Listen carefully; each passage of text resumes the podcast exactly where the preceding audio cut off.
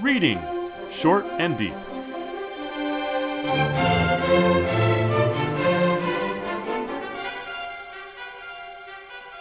Hi, I'm Jesse, And I'm Eric. and today we're reading Short and Deep The Damned Thing by Ambrose Bierce, first published in 1893. And um, uh, I, I was very disappointed with this story first time I read it.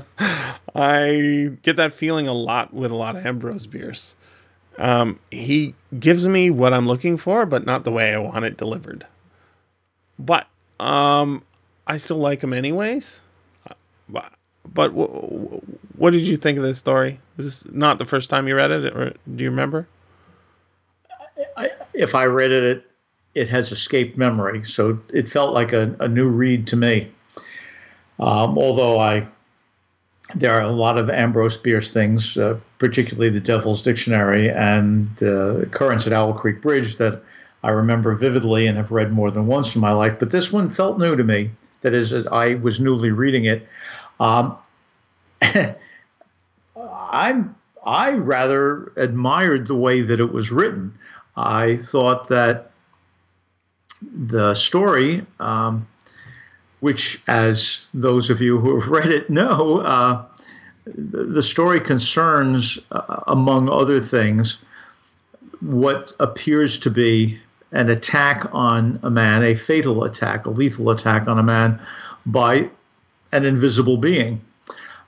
The beautiful, vivid visualization of the encounter with something in, invisible is done so well.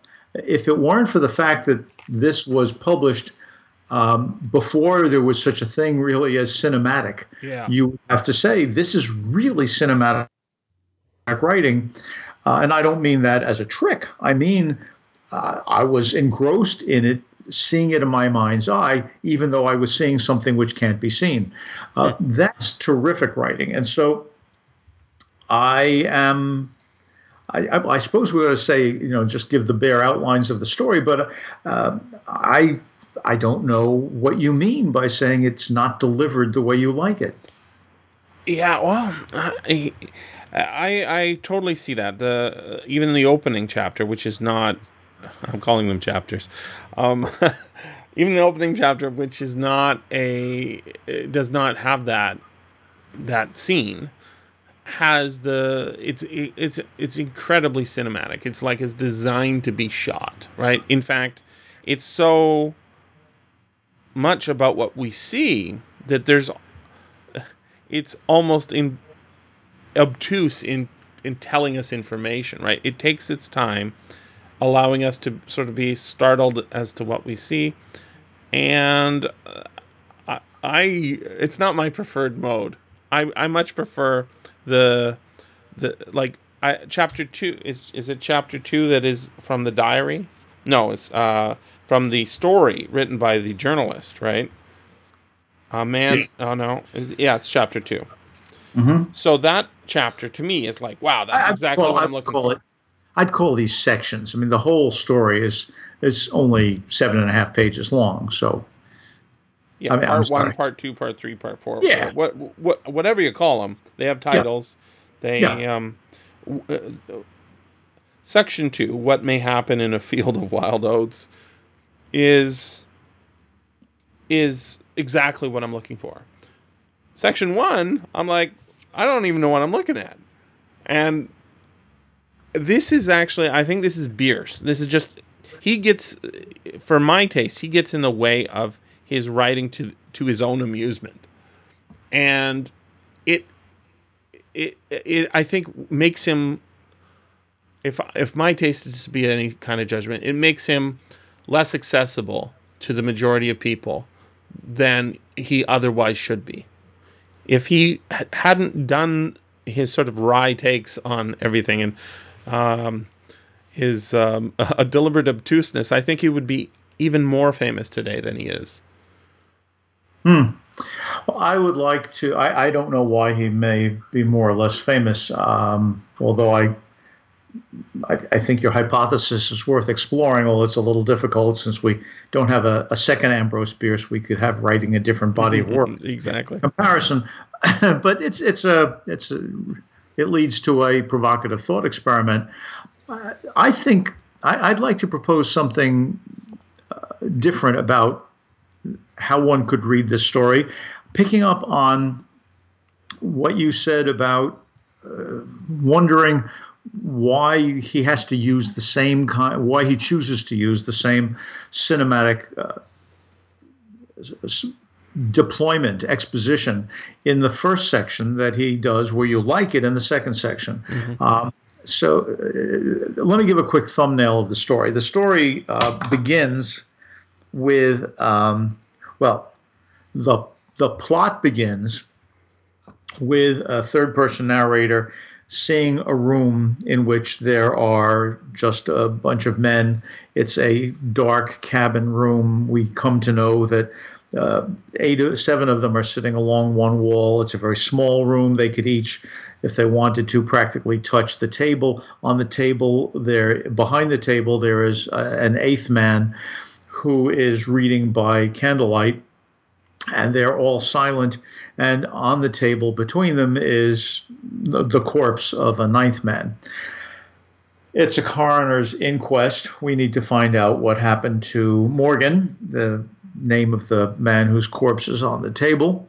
They're waiting for a man named William Harker, uh, no relation to Jonathan Harker, since Jonathan Harker appears in literature four years after this was published.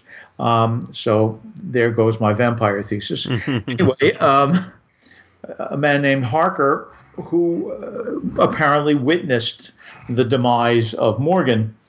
Uh, Harker is a journalist. He has just come back from having sent in his story to the newspaper about the demise. He said that he, in fact, submitted it as fiction because it would be incredible as fact and uh, then he reads what he says happened. After he's done, the uh, coroner sets the the coroner's jury to thinking about what's going on. They go out and they come in a few moments later and they decide that uh, what was recounted to them, which had to do with an attack of an invisible something, a huge invisible something, um, they just decide to discount that entirely and conclude that Morgan was killed by a mountain lion. um, and, and, and basically that that sort of ends up the story, um, except that we get an explanation from uh, Harker as to what it is that might have gone on. And I find that kind of interesting. Um, he has all sorts of discussion at the end there about there being sounds we can't hear, but dogs can hear them. And uh, they may be too high for us. And sounds we can't hear, but we can feel the vibrations, for example, of whale communication when we're standing on a ship, um, but they're too low for us to hear. And so since there are things that, and then we know that there are colors that are too high for us. Uh, he uses the word actinic, which uh, at the end, which refers to ultraviolet. So there are things where the he doesn't use this exact term, where the wavelengths are so short we can't see it, and of course there are others infrared where they're so long that we can't see it. And he hypothesizes that the color of the damned thing the title of the story, the color of the damned thing that attacked and killed Morgan was one of these actinic colors. It just can't be seen. Um, one of the things I find really fascinating about this story, moving in that direction to end rather than just coming back with the coroner's inquest, which would make it just a joke. Mm-hmm. You know, like, oh, well, we don't believe it's got to be a mountain lion.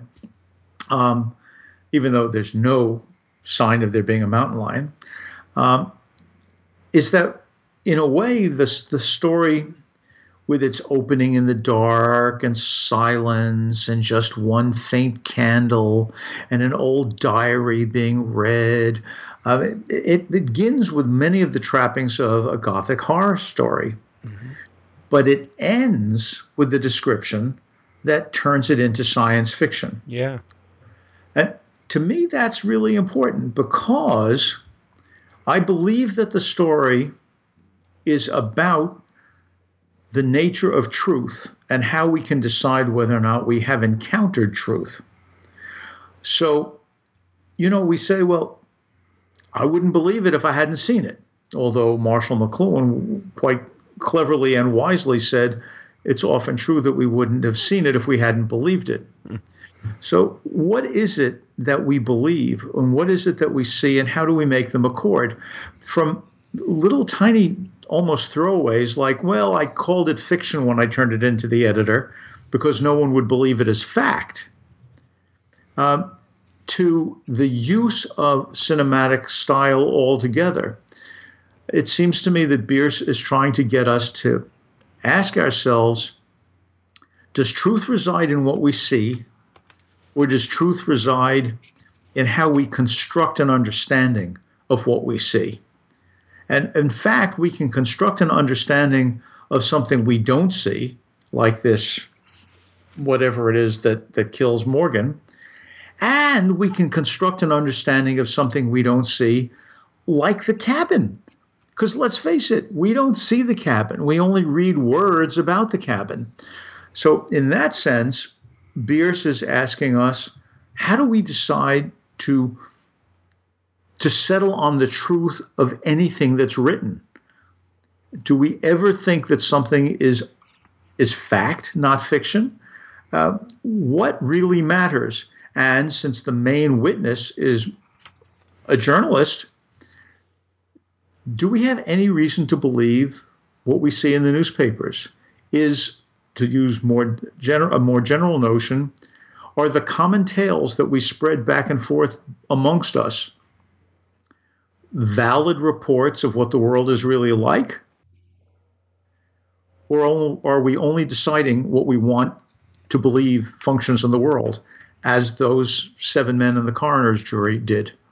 I, I think it's a a, a quite fascinating um, piece to motivate a study of what it is that we think of as true. And with that in mind, although I don't have, I don't assert that Bierce had this in mind, I think the damn thing of it is, hmm.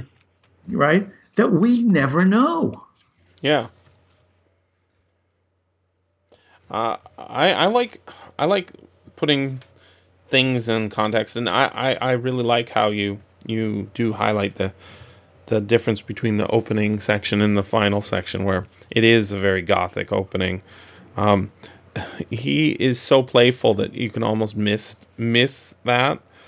Um, the the chapter titles, uh, especially the opening one, is incredibly playful. One does not always eat what is on the table. Uh, yeah.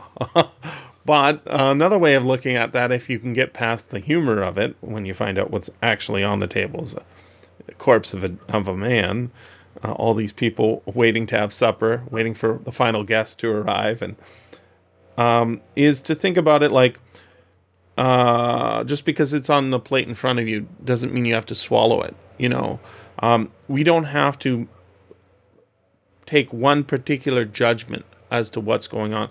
And I guess in a way, if you look back at it, the opening section being so deliberately dripped out to us actually makes us better prepared for that final conclusion that we have to live with a kind of uncertainty.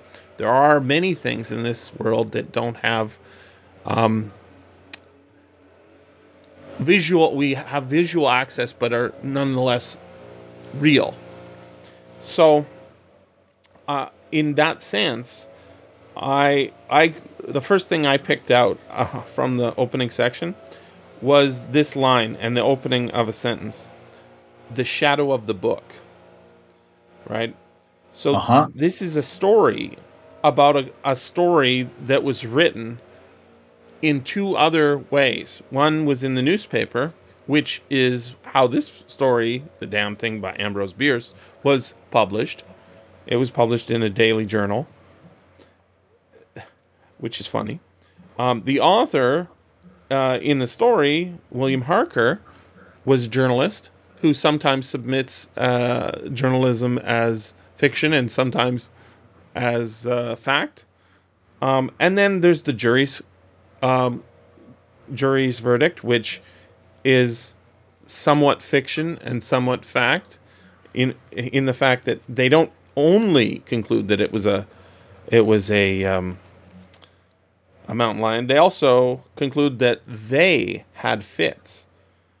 I'm not sure who the they is if it's not both uh, Harker and Morgan, or whatever.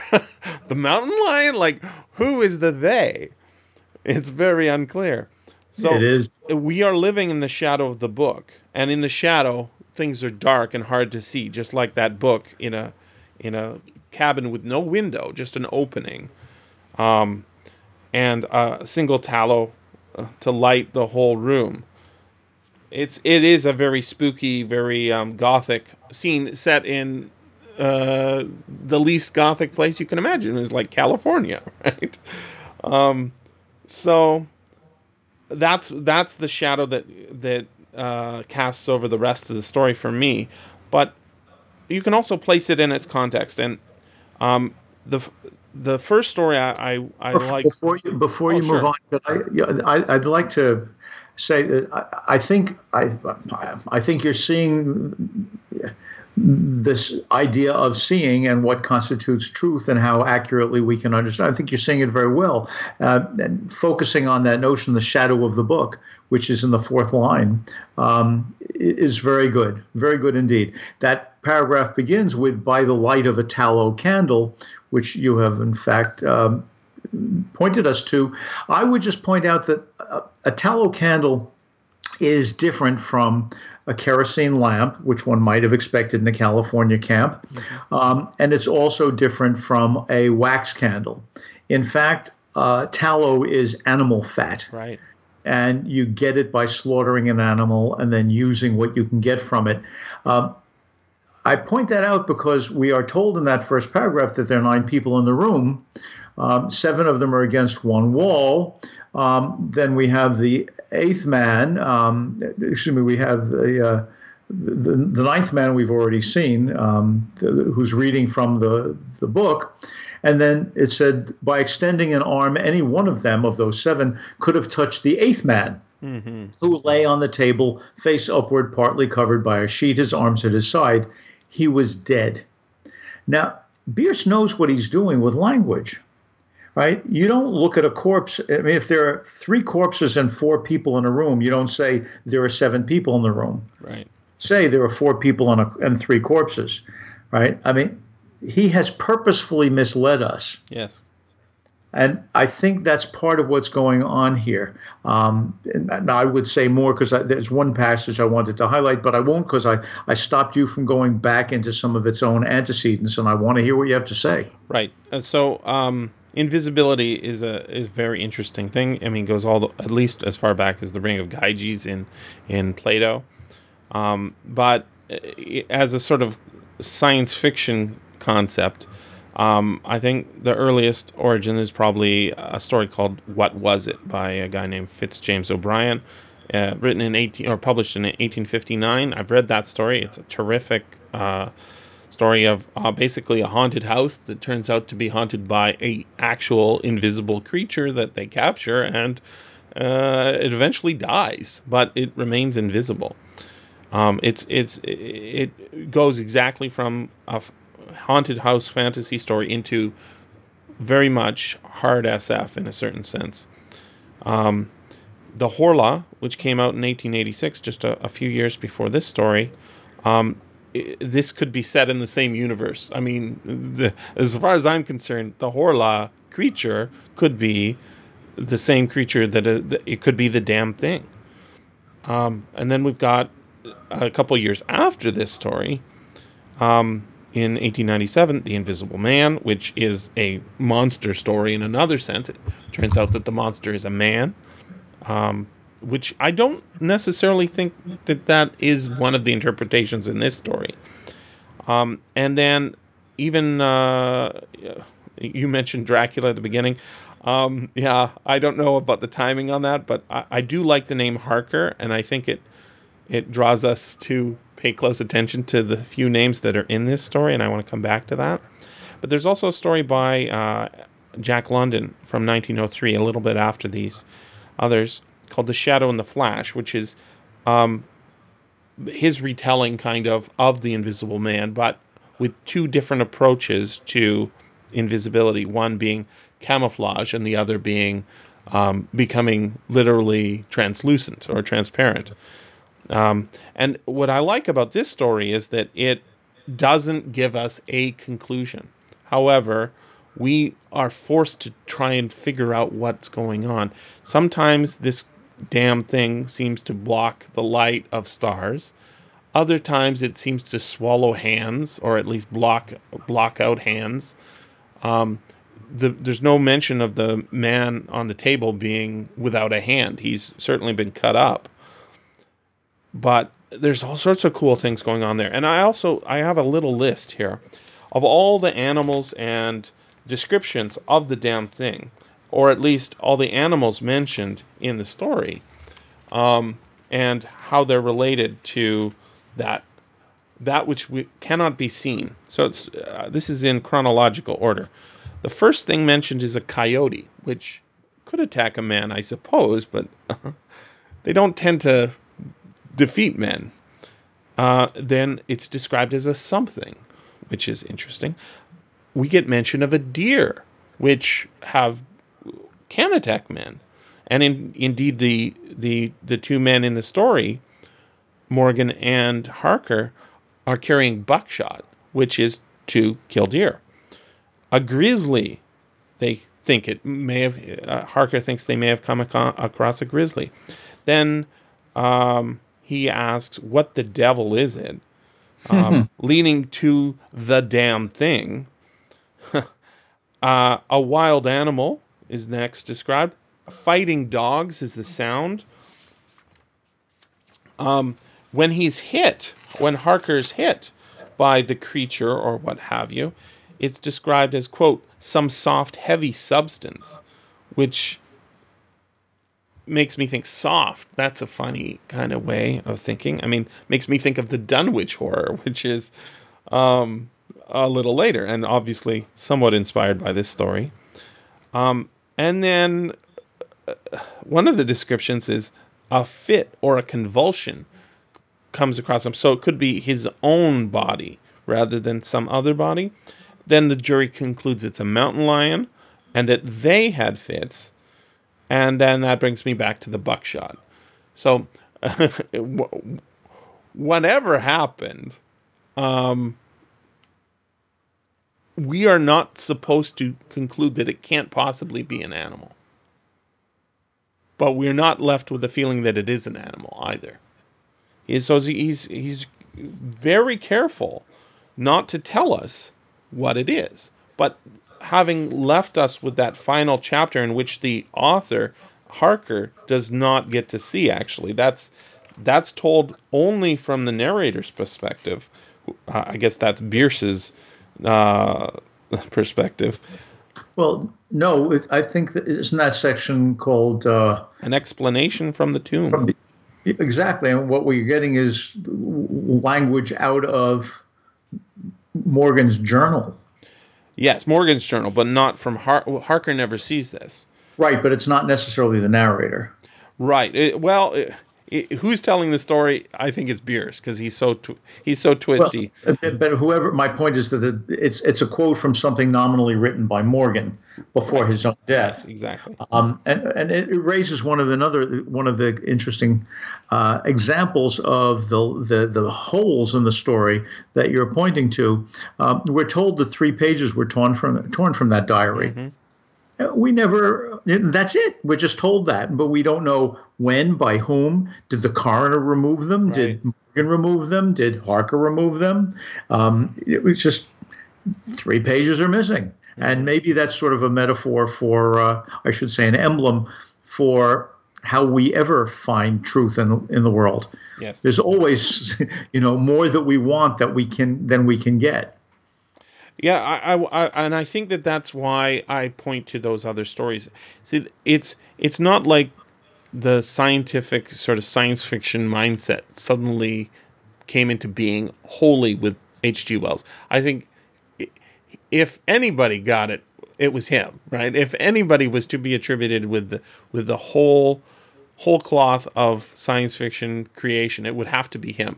However, the pre echoes of it are out there, and Bierce, had he not uh, been busy with so many other things, I think he could have been credited. Um, but well, I, I, think we could go back for it. I, I, think the facts in the case of Monsieur Valdemar by Poe, sure. which is in the 1840s, is fully a science fiction story. Yeah, and and as is, uh, well, yeah. I mean, this isn't because as is Frankenstein, as, which is 18. Well, yeah, you know, it's gothic 18, as well, 18. Though, right? I mean, so uh, what what I'm saying is like this ends as a science fiction story. Yes. And it doesn't begin that way. And and Frankenstein right. doesn't begin as a science fiction story either. It begins as a gothic story and it can be interpreted in in retrospect as a science fiction story. No, and, I don't think so. But uh, because it begins in the very first edition, it begins with a preface, and the very first lines are, you know, the facts upon which this is based have been said by some of the German physiologists of not of impossible uh, occurrence. Right. Right away, right away it establishes the notion of scientific possibility. Yeah. But it, its trappings are, are, are well, its trappings are gothic. Yeah. There's no doubt. Yeah. Yeah. It's, it's it's it's very interesting. It's very curious, and and and thinking about why invisibility is so much coming to into existence in the latter half of the 19th century has to do with scientific discoveries. People saying, yeah, there are other kinds of light than we can see. And the sort of clever writers out there saying, oh, I, I might be able to do something with this. and then we get stories. I, I also want to point out uh, something that I think is hilarious. Um, I, I'm not 100% sure how to attack Harker's name, although I it draws me to, as I said, listening for the other names. Mm-hmm. Um, and uh, the only other name in the story is Hugh Morgan. And Hugh, H U G H, can also be uh, a homophone for H U E, which is a color. and Morgan is uh, morning. So it's dawning on me that uh, in the clear light of day, unlike when the story is set, I might have a different opinion than when I'm standing there in the dark room looking at wow. a horribly mutilated corpse. I really like that, Jesse. I mean, uh, uh, it's not me who put it in there, but I well, am I am picking up what he's laying down. You know. I don't know. Um, I, am not saying I'm not saying no, my friend, but um, with the dialect that I speak, H U G H is pronounced you, not Hugh. Ah. And so for me, it's homophonous with Y-O-U. And having some little, but nonetheless actual familiarity with German, M O R G A N doesn't strike me as morning, since Morgan in German is M O R G E N. But Henry Morgan, as opposed to Hugh Morgan, um, is a very, very famous pirate. Um, that is to say, in theory, he's out there doing what he's supposed to do, but in fact, he's out there enriching himself by grabbing what he can get. And our Morgan here is someone who is just, you know, living out in a cabin and taking what he can get out of nature. Um, I'm not suggesting that that we push that very far, but uh, I, am only saying I thought about the names too, mm-hmm. and you came up with something quite different uh, in in etymology, but at least as fascinating, which is why I'm saying I really like it. Thank you. Well, about this story, there is always more to say. And remember, you can always freely access the materials discussed on these podcasts by going to sffaudio.com and clicking on the link for Reading Short and Deep.